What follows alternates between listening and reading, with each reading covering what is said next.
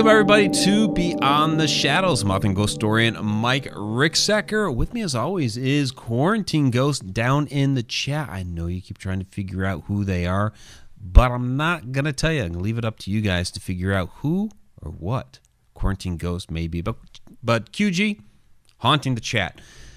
Our episode coming up for you tonight is the history of shadow people, or really uh, shadow people throughout history, and how we have seen this phenomenon over the ages. Over the ages, it is uh, very extensive. It is very vast. I did a uh, short, kind of condensed video about 10 or 11 minutes on the Haunted Road Media YouTube channel. Here on the Edge of the Rabbit Hole channel, specifically the Beyond the Shadows show, we're going to be doing a deeper dive of this phenomenon. And we did mention it a little bit on the uh, last show, the uh, Edge of the Rabbit Hole show, uh, with Mary Marshall, who was our guest, who's absolutely phenomenal. She's extremely knowledgeable, uh, takes a very scientific approach to uh, to all of this different varying phenomena, even though she is also a uh, intuitive medium. So uh, that was a real treat, and we're going to be getting into um, this topic here. That a lot of it is really based in da-da-da, A Walk in the Shadows, my book that was just released out in January. I did uh, cover shadow people throughout history because you know I, I want people to see that this isn't just a recent phenomenon. This isn't something that's popped up here over the past 20 years, that the internet has proliferated, that uh, we've only been talking about for a short period of time. Um, you know, I get asked the question a lot when it comes to shadow people, black eyed children, uh, men in black, all these different uh, types of phenomenon and, and, entities. You know, is this just a recent phenomenon that we're seeing because uh, legends and lore and stories are being proliferated over the internet and it's kind of um, exploded here over the past uh, 20, 25 years? And there is a degree of that, yeah, the stories have gotten around a lot more because of the internet. However, they predate all that. Shadow people have been around literally forever since time immemorial. They have always been with us. Um, they've been recognized as shadows, shadow entities, uh, specifically named shadow people. You know, long, long ago. This is not just a recent thing. So we're going to be getting into uh, all of these uh, different types of uh, history of shadows. So. Um, so let's dive into it. Uh, if you have any questions, of course, go ahead and throw those down in the chats. Um, since we are live here on YouTube, Quarantine Ghosts will be uh, feeding me those questions from you guys. So uh, anything you have, toss them my way. So where we're going to start, start, like I said, time immemorial, we're going way back to ancient Sumer. And uh, this is really interesting. Alu, uh, which is a actually a Sumerian uh, demon, was actually considered a shadow person. You're talking about an entity, and this is not actually a. Um, for those that are watching this on YouTube, of course you can't see this on the uh, podcast, but this is not an image of Alu. Basically, it's a uh, this is just ancient Sumerian culture. But to give you an idea, um, so Alu is supposed to be a vengeful spirit of the Udug, which is a type of demon uh, back during that time. And in these ancient cultures, they actually had good demons and bad demons, which uh, is kind of a uh, really a different.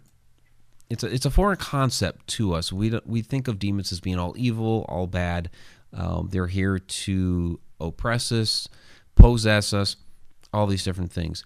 And yeah, there was a degree of that back then, of course, um, in more of a medical sense. So if you were suffering from some sort of affliction, then it was considered that you had a, a demon within you. And there were um, some afflictions back then that did seem well, we'll get into old hag syndrome here in a, in a little bit. However, uh, when these different things would happen to you, it was considered that you would have a, a demon within you. And good demons were invoked to fight the bad demons. So if you were suffering from something and they decided that you had a, a demon within you that was causing you whatever trauma it was, then a good Udug would be summoned or invoked to fight the bad Udug. Um, we don't really think of demons in that sense these days. That you know we have painted them all as bad now, but back then it was a little different. You had good ones and bad ones. Uh, I suppose today we may consider a good a good Udug or a good demon an angel. Can I say that? Um, I don't know. It, it seems when you when you look at what they were considering these entities, maybe that was the case. But when it comes to um, Alu specifically, let me read something off to you uh, real quick. Whom in his bed the wicked Alu covered, whom the wicked ghost by night overwhelmed. So you get a little bit of that sense of Alu coming in the middle of the night uh, to one's bed kind of what we see with with shadow people and uh, you know specifically old hag syndrome but uh, alu was uh, really formless. So um, you know no limbs no facial features. Um, you know this entity you know, basically was what we would consider a, a, a shadow person. I mean, shadow people many shadow people do have limbs but some don't. It, they are essentially formless. Like we talk about your mists, your wisps, which might have like a hint of a human form, and they like dart across the room. Um, but shadow people have no facial features, and that was one of the thing one of the things about Alu is just no facial features. So this is your ancient Sumerian culture, basically having a type of shadow person uh, within there that they're they are calling a demon. And of course, we know my stance on uh, shadow people are the good, are the evil, and those that take the stance that all shadow people are evil. No, no, no, no, no. But yes, some are, and some you could even consider demonic. This one was considered that. However, there are some shadow people that are just fine, they're rather benign, even have some stories out there of shadow people that could even be considered benevolent. Yeah, yeah, there are good shadow people out there. They're just like humans. We have good people, we have bad people, we have good shadow people, and we have bad shadow people. So uh, it is definitely a mix. So that is Alu, ancient Sumerian culture. Uh, where I want to go next, we'll kind of move along our uh, timeline here and oh, this was the other one that I wanted to throw out there. I had to remind myself here. So, um, Alu is also, uh, there is a bit of relation there to uh, Lilith from the Adam and Eve uh, story, specifically within the uh, uh, some of the uh, Jewish mythology. And Lilith is supposed to be the original wife of Adam before Eve came along. So, depending on which text that you're reading, this story does come into play. And where uh, Alu comes into play here, uh, Alu can be identified with Alo, uh, which is one of the names of Lilith in Jewish demonology. So you can kind of see how you know these different stories from uh, ancient times are all connected to each other. So, shadow people to Lilith. Again, I'm clicking on the wrong button here. Again, um, we see here how all different things are connected. Part of the connected universe, again, I'm not going to get into that tonight, but with the ancient stories, and shadow people, yes, these things really are all connected for sure. So, where I want to go is ancient Egypt. And so, what's interesting about uh, Egypt, and actually even more so when we get to America, oh, yeah, there are connections here. So, the Egyptians believed that the uh, that the human soul was split into seven different parts. I'm not going to get into all seven different parts here. The one that we are most concerned with here, however, is the Khaibit. So this is the shadow, uh, which is one of the parts of the soul. So I want to uh, throw out a quote here from the book of what is in the Duat or the Amduat, which is one of the ancient Egyptian funerary texts. Uh, let thy soul be in heaven, let thy shadow penetrate the hidden place, and let thy body be to earth. So uh, basically, what happened here is that um, there is a, uh, what they believed is that at death, the spiritual aspect of these souls that uh, inhabit the, uh, the human body um, ascends to the stars, uh, specifically out to the constellation of Orion. However, the animating force of the body is supposed to remain on Earth with the corpse. And this force is a combination of the Ka, the double, and the Khaibit, the shadow. So these are two parts of the human soul. Um, and the shadow here, uh, you can kind of see a black shadow coming out into the sunlight. So these are some different interpretations for those that are uh, watching the live stream on YouTube. You're not going to see it, of course, on the podcast. Uh, these are some different representations within uh, the Egyptian artwork of the the Khaibit, the shadow. Now, what's interesting here is that not only is this a concept in ancient Egypt, where they call the Khaibit the shadow, uh, this the soul being in different parts, but also in Native American cultures. Not all, but a number of different Native American cultures also believe that the soul is split into different parts, not necessarily seven, sometimes two parts, sometimes three parts. Uh, but one of these, uh, but one of these parts is the shadow. So the Ojibwas um, believe this, the uh, Menominee, the Choctaw, so a, a number of different uh, Native American cultures uh, have this concept of there being multiple parts of the soul. Uh, what I find kind of interesting about that is uh, there are researchers that have drawn a number of correlations between Egypt and Native Americans. There are some things here in America uh, that you know predate the country's discovery, the continent's discovery, or what we traditionally think as the discovery of America, um, by many many years. Uh, and there are some concepts that have uh, filtered over from Egypt into some of these cultures. This happens to be one of them. The idea of the the split soul and the shadow remaining here on Earth. So it's really interesting. We're going to see uh, some more of that as as we go along. Now, some other different concepts um, from different cultures. There's the there's the jinn uh, from the uh, ancient Arabic traditions.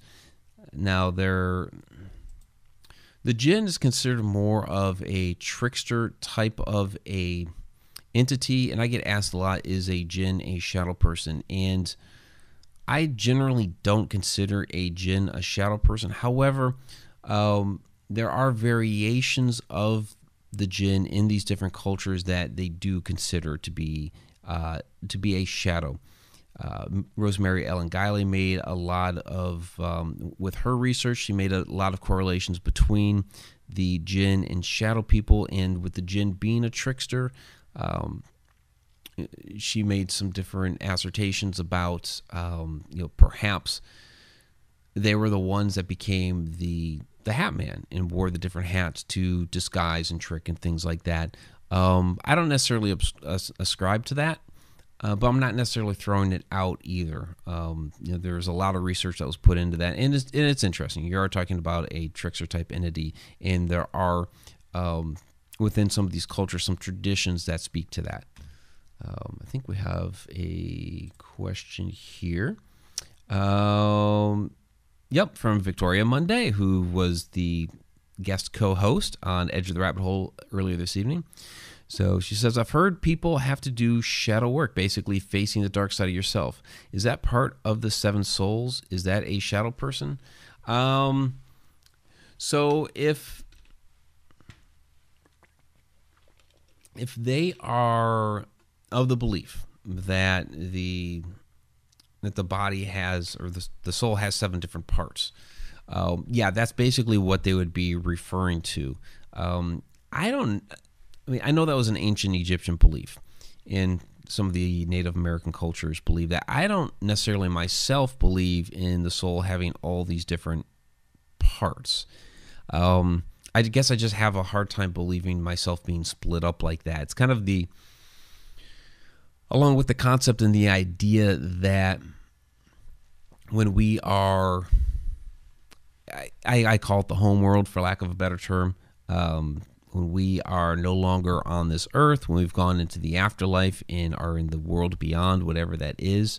Um, there are some theories out there and concepts out there that um, you know the soul is split, not necessarily as a shadow into all these other pieces, but just that it is into multiple pieces and in multiple universes uh, at that same time. So um, they've talked about from these people who uh, tell these stories that um, some of the people they interact with up there are not as energetic as some others or don't seem to have as much energy as others because their soul is split and they're acting out um, lives in other worlds in that their entire soul isn't up in that home world at the moment. I don't necessarily uh, buy into all that. But when they talk about shadow work, that would be, from my understanding, yes, talking about interacting with or trying to do work on that specific part of your soul. So there you go. I hope that answers the question. All right. Um, so next was okay shades so um, the shades from the Greek uh, mythology. That one always gets tossed out there, and I do have it in my book, like very quickly, as yeah, the Greeks believed in the shades, but theirs was more of the shade or shadow of a person that it's not quite them. It's them out. It's their soul outside of their body, um, on the way to the afterlife. Um, many times associated with the underworld, and it's really almost like a lesser version of themselves. Um, so it's not necessarily a shadow person, but there are some connotations of this being that the shadow of a person which is a little bit different. Now, could that possibly be then? We talk a lot of times about a shadow person um, also being, or at least when maybe we're out on a paranormal investigation and we observe a shadow person or a shadow, that that may not be what I would consider a quote unquote true shadow person, which, which is an interdimensional being, that it may actually be a human spirit trying to manifest into the into an apparition and can't get enough energy to do it and only comes across as a shadow. Um, so to me, that's kind of more what this means that this is a human spirit and all that they're able to reflect at that moment is a shadow of them for of their former selves. I have seen a um, a shadow entity morph into an apparition. So, yeah, it is true. Some of these shadows that we see are actually human spirits. And I think what we're seeing there with the Greek is a reference uh, to that type of entity. So it wouldn't be like our, you know, true shadow person, but it would be a type of shadow uh, that takes the form of a person. I hope that makes sense. So, um, all right. So from there, as we get a little bit further into a little, at least a little bit closer to uh, modern times. Henry Fuseli. This is the famous nightmare painting.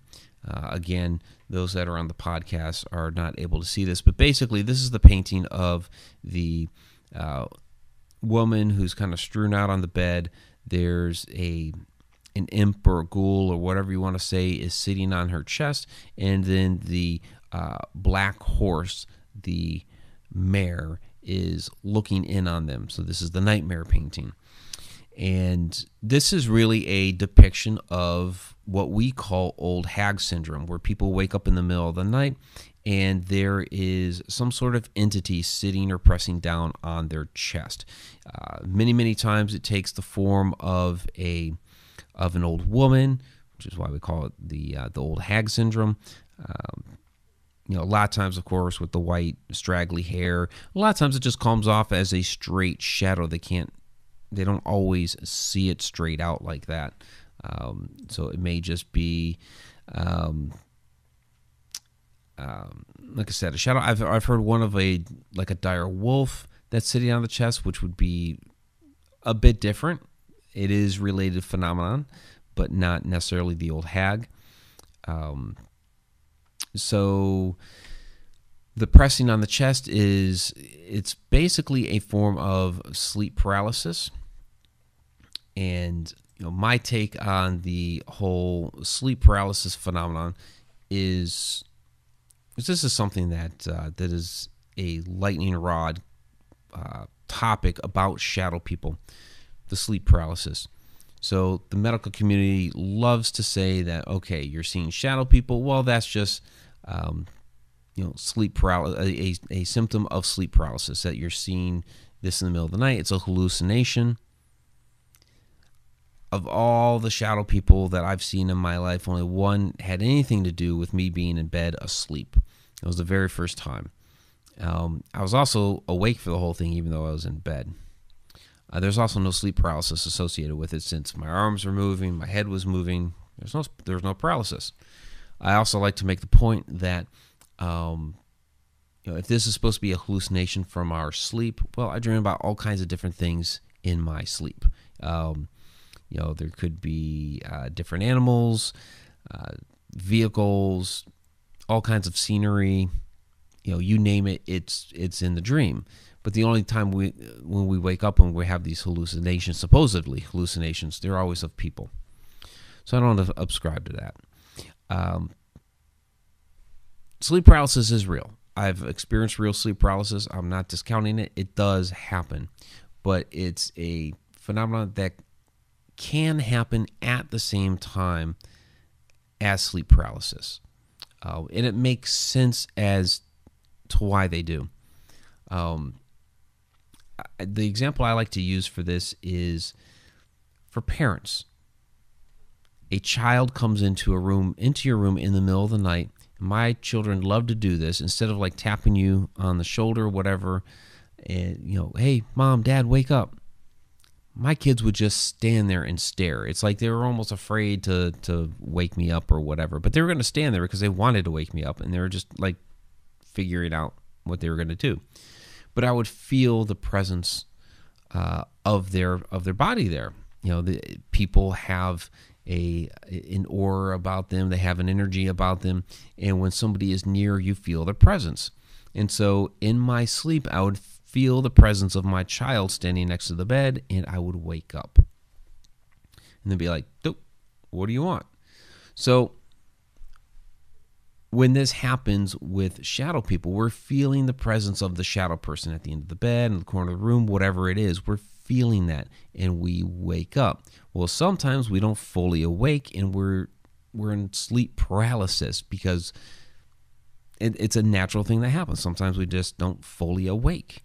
Um, and what woke us at that point in time was the shadow person. So we're seeing what woke us up but we're having sleep paralysis at the time, not because that thing is giving it to us, not because we're hallucinating, but because it's just a natural thing that happens sometimes.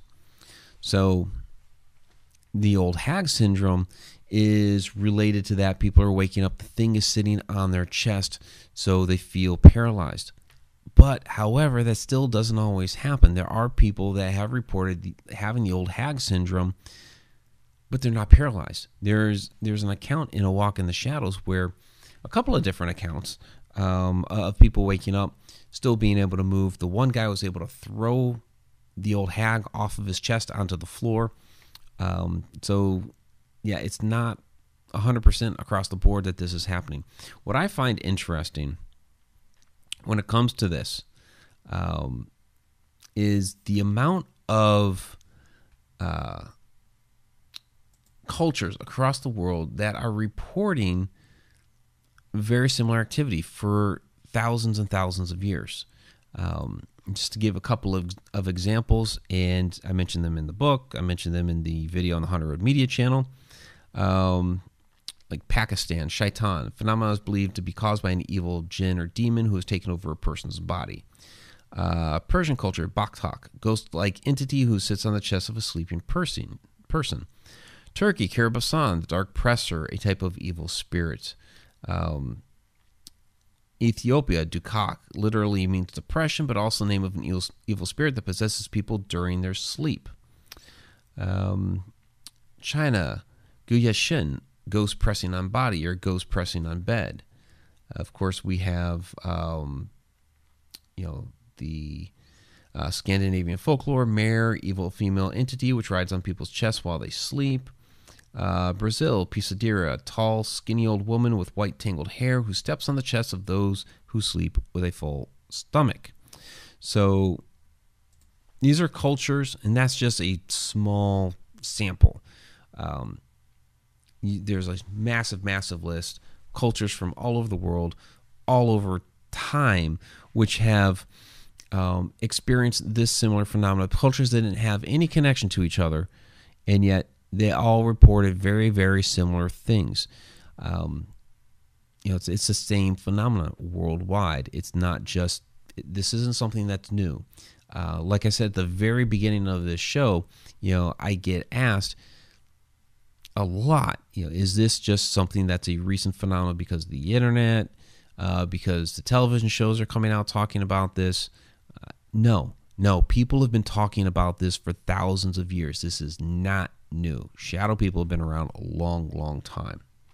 So let me get to some of your questions here. I also want to say, since it's getting toward the uh, bottom of the hour here, that the uh, podcast version of this show is uh, being broadcast on KGRAradio.com as well as Spotify and other platforms. But um, yeah, we're now, as well as Edge of the Rabbit Hole, uh, airing on KGRAradio.com. So, uh, some of the questions here from, let's see, Betty Lange. Mike, do you think Poe tried to write about shadow people in his stories? Uh, Poe wrote about a lot of different things in his stories. Um, you might be able to interpret some of those as shadow people. Um, uh, he wrote about a lot of different phenomena. He wrote about a lot, a lot of different dark topics. Um, a lot of it just simply had to do with the dark side of human nature, not necessarily shadow people or supernatural entities or anything like that. Uh, a lot of it just had to do with the dark side of, of human nature. Um, but you could probably interpret some of his writing into shadow people. In fact, I quote uh, Poe's oval portrait in A Walk in the Shadows. Um, excuse me. So also from Betty, Mike, I feel complete uh, complete body fear when I experience sleep paralysis. Do you? So great question. Um, the first time that I experienced sleep paralysis, uh, yeah, I was I was scared. I, I, was 22 years old. I had never experienced anything like this. Um, my experience was um, a little different than many other people's. Uh, there's there's two different ways to uh, enter sleep paralysis. One is when you're waking and your body doesn't fully awake. Your your mind completely wakes up, but your body remains in the paralysis state. And paralysis, the sleep paralysis part is completely natural. It's what your body does to um, to basically prevent you from acting out your dreams while you're sleeping. But sometimes when you're waking, the body doesn't completely wake up. And that's typically the case. But there are several other people who um, actually enter into sleep paralysis while their mind is still awake. So basically, your body falls asleep and your mind has not yet. And so this is essentially what has happened to me twice. Uh, once when I was thir- 32, once when I was 22, and once when I was 37. Uh, the first time it happened to me, I was extremely scared because it something that had never happened to me before. Uh, I was sitting down. Um, I was in a work situation, and I couldn't. I was could not be sleeping at the time, but um, my body was exhausted, and it just boom turned off. My mind stayed awake, so it was yeah. I mean, the the fact that all of a sudden my body couldn't move was extremely frightening. I wasn't sure how to get out of that uh, situation, if I could get out of it, um, if I was going to be caught by my superiors, um, especially if I was there for a long period of time, I surely would have been um, it was I would have been missed, and then I would have been caught, and then I would have gotten into a lot of trouble because I was in in the military at the time. Yeah, so not very good. So yes, very frightened. I ended up um, deciding to see what body parts I could possibly move. And I started by trying to wiggle a toe. Could I wiggle a toe? And then once I was, I tried another one. And then once I was able to work with that, tried another. And basically slowly worked up my body. So so toes to foot, you know, to, to get some feeling in my leg and my knee, kind of moving my knee a little bit up the body to finally waking up my mind. The second time it happened, I was a little scared, but not as much because I'd been through it before and I knew how to get out of it. And I just basically followed the same pattern again. I mean, when it when it happened when I was 37, I was like, "Oh crap, um, not this again." And there's a little bit of a fear because you again wonder, you still wonder, "Am I going to be able to get out of this?" And then it hit me, "Okay, this has happened before. Let me try to do this again." And boom, I was able to get out of it. So it's a good question though. Um, so fungi, fungi. Why most of them are female? Well, not necessarily. Um, I think we related. We probably related to that because a lot of these seem to have long, wispy hair. A lot of people do report it as a um, you know, as an old woman sitting on their chest, but a lot of people also report it as a um, as a ghoul, or I guess people don't really use the word imp anymore. They might use like creature. Like I said, there's one that was a dire wolf that was on their chest, but I think it's um, okay. So I had the one. Well, I think both of these images that I threw up here. So this one, you see kind of the long, wispy hair. Um, the other one here, this is just as a shadow. Again, the long hair, and I think that's and I think that's where people uh, draw that correlation. Uh, very, uh, very emaciated, very, very skinny, um, kind of scraggly body shape. Um, it has long hair, kind of the sunken eyes, if they can see eyes. A lot of times, and see, that's the thing. This is a shadow related phenomenon. And we relate it to an old woman or a ghoul, but most times people don't see the features, which is why it's a shadow related ph- phenomenon. Even though sometimes people can, many times people cannot. Um, they just kind of see the body shape and an outline. There's a darkness. Um, they're they're feeling the pressure on their chest, and I think it's that long wispy hair that people end up relating it to something female.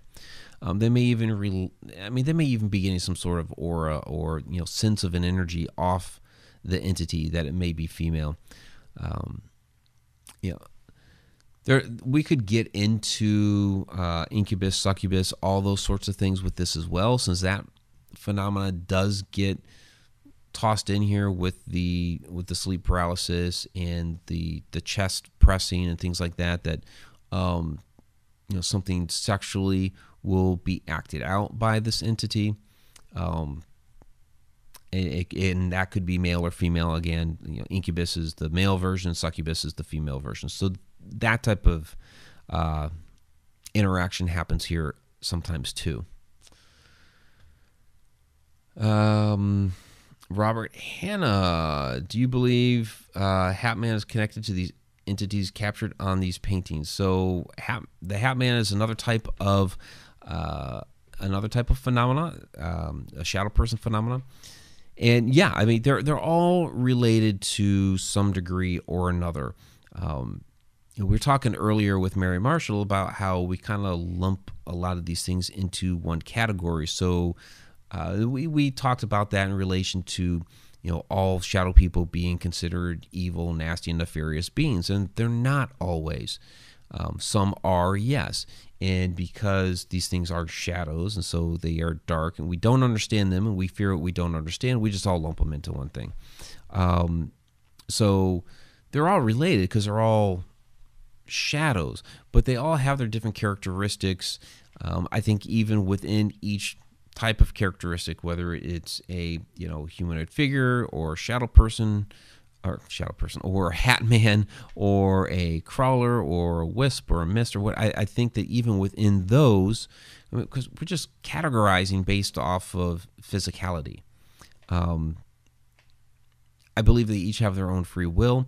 Uh, they have their own decision making skills and they each have their kind of own agenda and means, just like we do as people.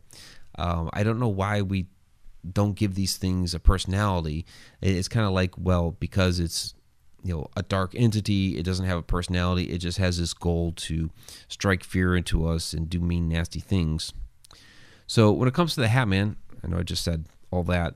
When it comes to Hat Man, he is considered more of one of the more nefarious uh, type of entities because he seems to strike fear into people and then feed off of that fear, which would be an energy vampire. And that does seem to truly be the case for many of these, but that may not be the case for all. You do hear stories of the Hat Man just standing there and not actually doing anything, and other times he does. Um, is he, he related to these? Well, they're all they're all related because they're all types of shadow phenomena. Now, was the Hat Man around back in ancient Sumerian times? Possibly. Um, so when we hear about uh, the Hatman sightings, a lot of people think of the fedora trench coat. So he must be something out of the 1940s. Um, and one of the Hatman sightings was during the 1950s, during the um, kind of during one of the big UFO flaps, and he was considered a man in black. But when you read the account, it's like this isn't really a man in black sighting. This is more of a of a hat man sighting. So that's back in the 1950s, wearing that type of regalia. Well, there are hat man sightings of him wearing something like a wide brimmed hat, like out of out of Zorro. Um, there are reports, at least one that I've had, of him wearing an archer type hat out of something like Robin Hood. So now you're even going back even further, or a top hat and a cape like the Victorian era. So we see multiple eras here uh, from their from their garb. So are we seeing somebody? Okay, the idea of a jinn or a trickster dressing up like one of these entities to try to trick us and fool us and because this was maybe the last time frame that they interacted with they're like well that's what humans were wearing not knowing that we're further in the future you know, or is it we're seeing a shadow of somebody or something from that era, and that is what the person actually is wearing. Like I said before, some of these shadow entities are human entities; they're human spirits; they can't fully manifest. So, are we actually seeing a person from you know 1879 wearing a top hat and a cape? Maybe, maybe, and so that's what their actual clothing is. So it's um, of course we don't know all the answers for that yet. You know, we, we're trying to work through some of these different ideas, and as we get more information, we put it together. Um, all right, so Victoria Monday is lucid dreaming along the same lines as sleep paralysis. I'm aware that I'm dreaming, but I'm not moving. Usually, I end up solving an issue that's on my mind. So, um, when you do lucid dreaming um, or even astral projection, you do uh, put yourself into a type of state of sleep paralysis. Uh, in one in which your your mind is conscious but your body is unable to move. So yes, it is related to sleep paralysis. It's completely natural. Absolutely. Um, Alina the fam. Uh, there was a hooded type shadow figure in my room about a month ago. Last week, I almost lost my cat. Do you think that was a warning? Uh, interesting about the um, about the hooded figures, and so one of the stories, uh, Alina, I know you have the book, A Walk in the Shadows. Uh, read the stories about uh, uh Tanya and Tammy Hain, uh, the twins.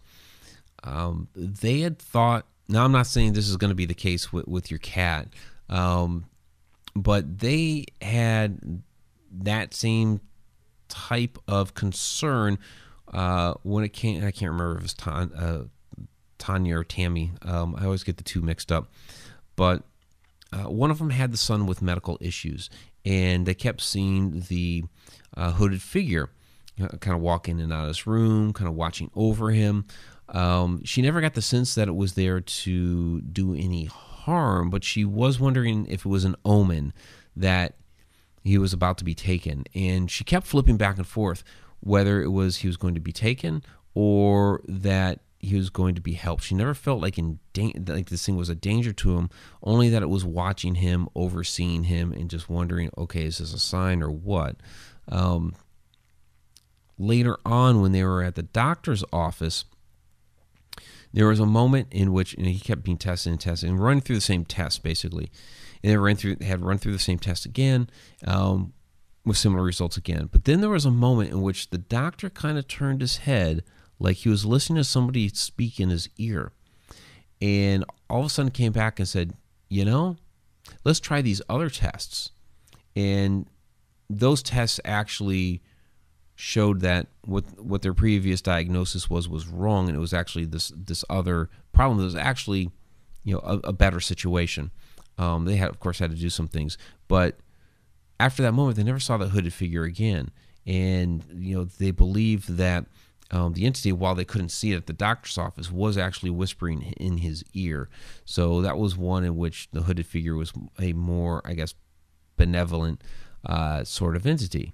So again, you know, here's a moment with a with a shadow person, didn't do anything evil, nefarious, whatever. Seemed to be more, um, yes, a watcher, but more uh, to kind of oversee and, and look after, uh, and ultimately uh, give the doctor some advice. So it's a very, very different perspective than most people are used to. So, um, Mr. CO2, quit trying to wiggle your toes and let the sleep paralysis happen. Um, not when you uh, don't want to get caught at work and um, you you have to wake up. Yeah, um, not, not a good idea to get caught and get fired. Um, and since I was in the military at the time, uh, when the first time it happened, yeah, that would have been really bad. So, um, yeah.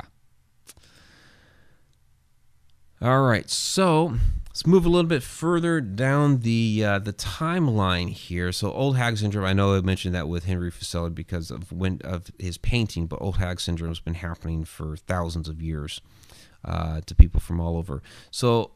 Um, in that video I put out last week or a week and a half ago, I mentioned Madame d'Esperance. Now she's a controversial figure because um, she was during the spirit uh, around during the spiritualism movement of the late 1800s and um, into the early uh, 1900s.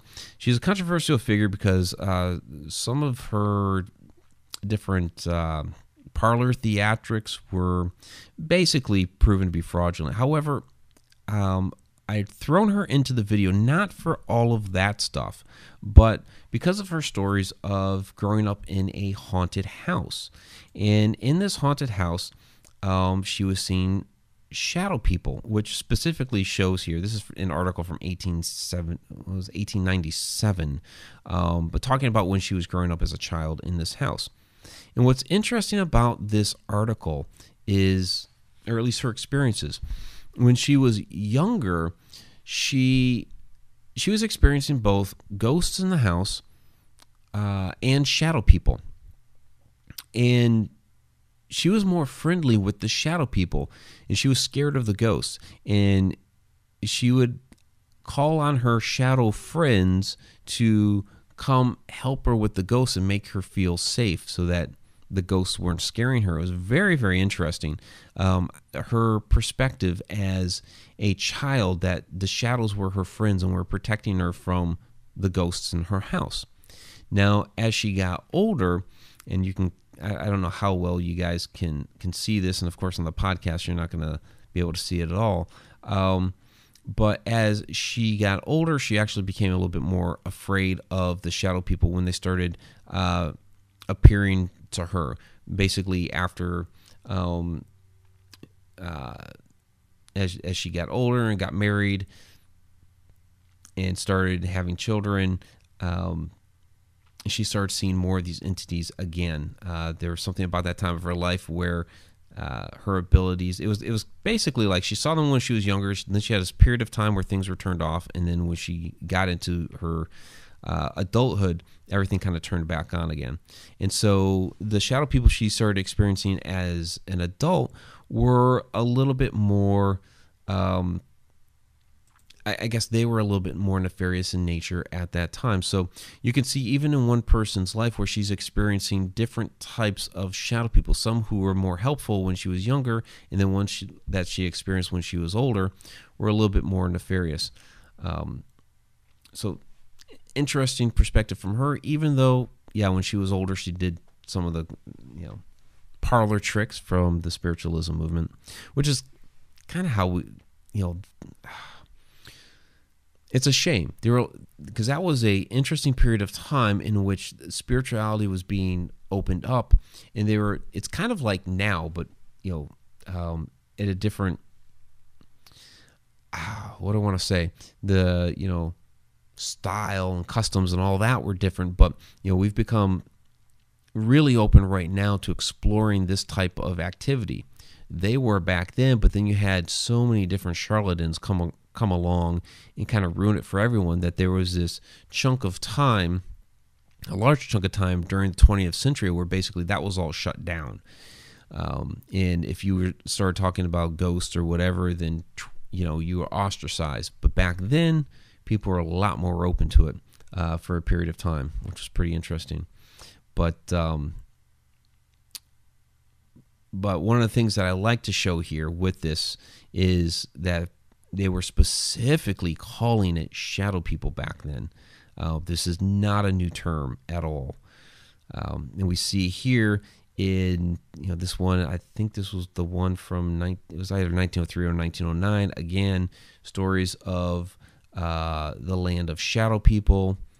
Um, there's stories of irish shadow people. This was an article from the 1930s um, and then as the movement kind of got shut down for a while, uh, it kind of got thrown into okay, so this is a fiction book, The Shadow People, uh, from the 1960s. So it starts entering more of a uh, fictional type of a realm because there was just a, a, certain period of our history where, at least recent history, where we couldn't really talk about uh, this on a serious level without being considered crazy.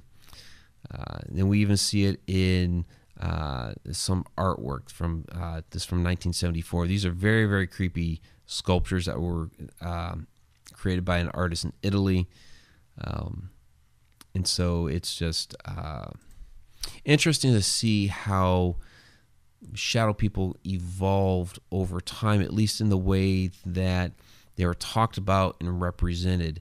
And it's still all the same phenomenon, but depending on your time period, they had to be talked about in a little bit of a different fashion. So, you know, whether it was through Henry Fuseli's artwork, you saw the ancient Egyptian artwork, um, you saw those, you know, weird sculptures. Of course, we've seen it in stories. Um, there were you know poetry about shadow people so these things have been with us throughout all time but because of our culture of the time we've had to show them in um, represent them in, in, different ways according to whatever the culture is at the time. So now these days, of course, the internet has uh, proliferated so many different stories. We're seeing a lot of these things represented on paranormal television shows these days. Although there was a certain uh, point in time there where paranormal shows didn't want to go down the route of shadow people. You know, if you say, you know, uh, about a haunted location, well, you know, I saw a shadow. Well, that that kind of wasn't good enough for a show for a while. Um, you know, it was like, well, you know, we want you know, we want the stuff about apparitions, we want stuff about demons or whatever. Shadow people are starting to come a little bit more in vogue on these things now because they're starting to realize that there's something more to these entities, that they're something a little bit more interdimensional in nature and what have you.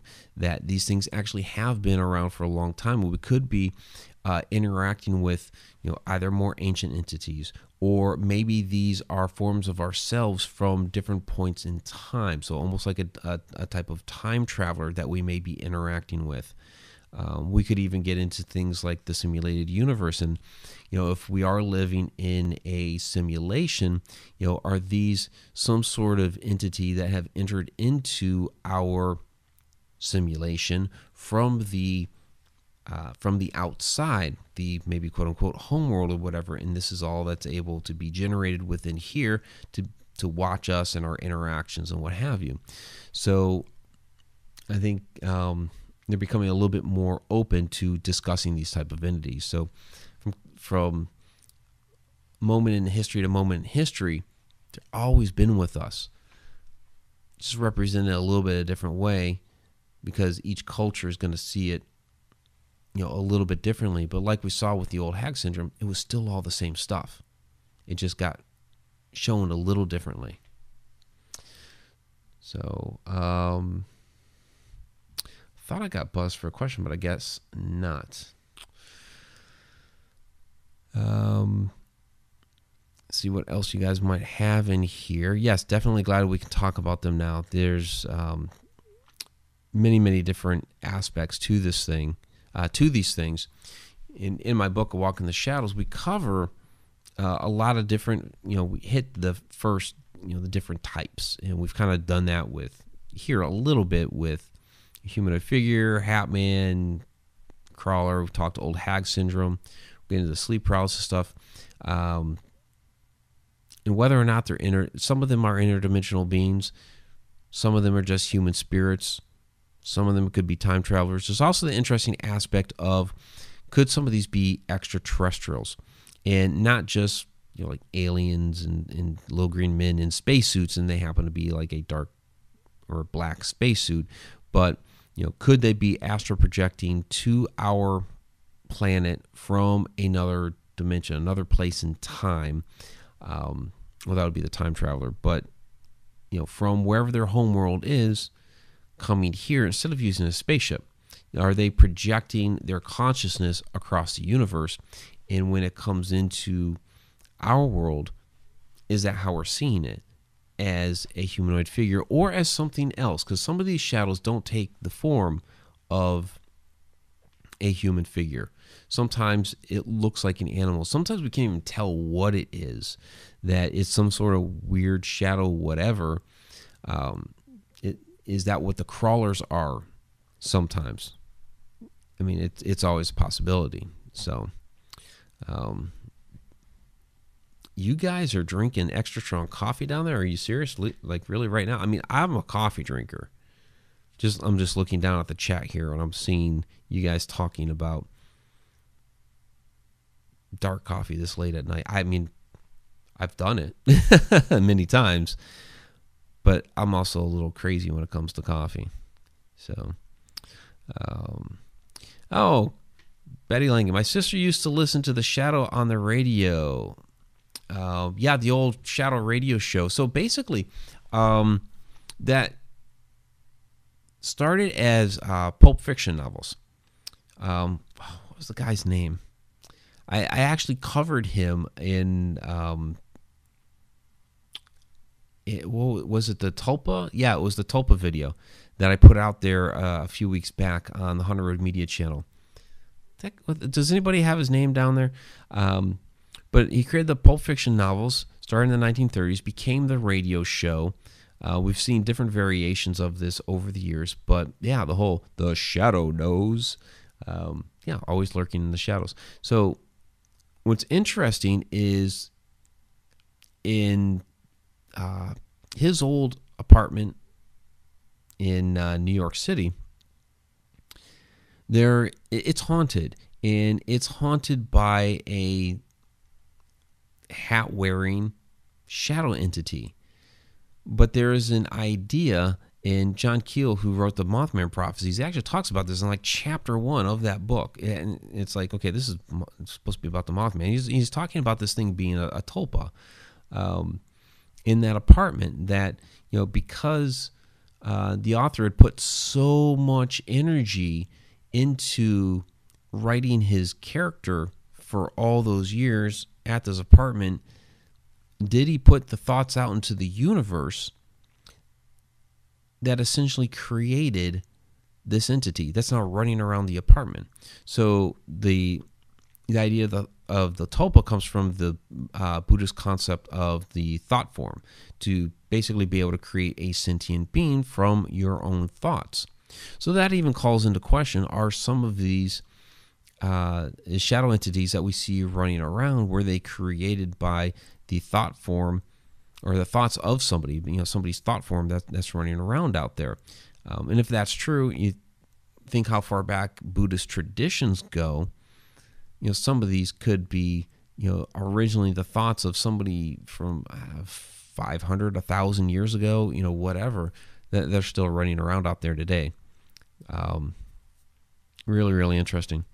So, um, Papa Bear says Lamont Cranston. I don't think that's right. Um,